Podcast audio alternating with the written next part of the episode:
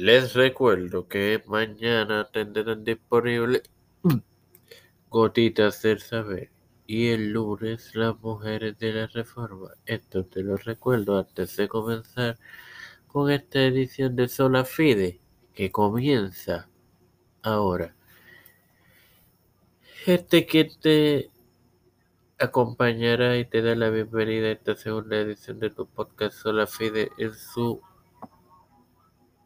tercera temporada, de tu hermano Mario en la cual inicio con los orígenes de este término.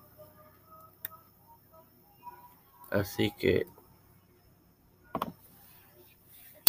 el sacerdote y teólogo alemán Martín Lutero, que su vida transcurrió entre 1483 y 1546, elevó la sola fide al motivo principal de la reforma protestante, el grito de guerra de la razón luterana y la diferencia esencial de las ramas luterana y reformada del cristianismo del catolicismo romano. El reformador y teólogo francés Juan Calvino, que su transcurrir en esta tierra fue entre 1509 y 1564. Asimismo, defendió esta enseñanza y enseñó que todo el que quiera obtener la justicia de Cristo debe renunciar a la suya propia.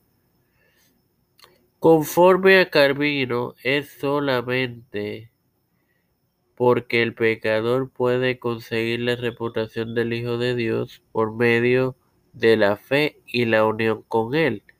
Que los pecadores poseen alguna esperanza de perdón, aceptación y paz con Dios. Sin más nada que agregar, te recuerdo que mañana tendrán disponible la más reciente edición de Gotitas del Saber.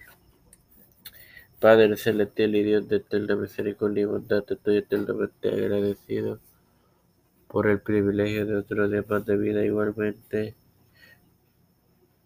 de tener esta tu plataforma Tiempo de Fe con Cristo con la cual me educo para así educar a mis hermanos. Me presento yo para presentar a mi madre Alfredo García Garamendi, Yerili Vázquez, Fernando Reyes, Fernando Colón, María Ayala, Lina Ortega Linet, Rodríguez, Yanalaini Rivera Serrano, Nilde López y Walter Literovich, Juan David Luis y Reinaldo Sánchez, Alexander Betancourt, Malta Pérez, Aida, Pedro P. Luis Urrutia, Joseph Biden Jr., Kamala Harris, Kevin McCarthy, Los Pastores, Raúl Rivera, Félix Rodríguez Víctor Colón, Luis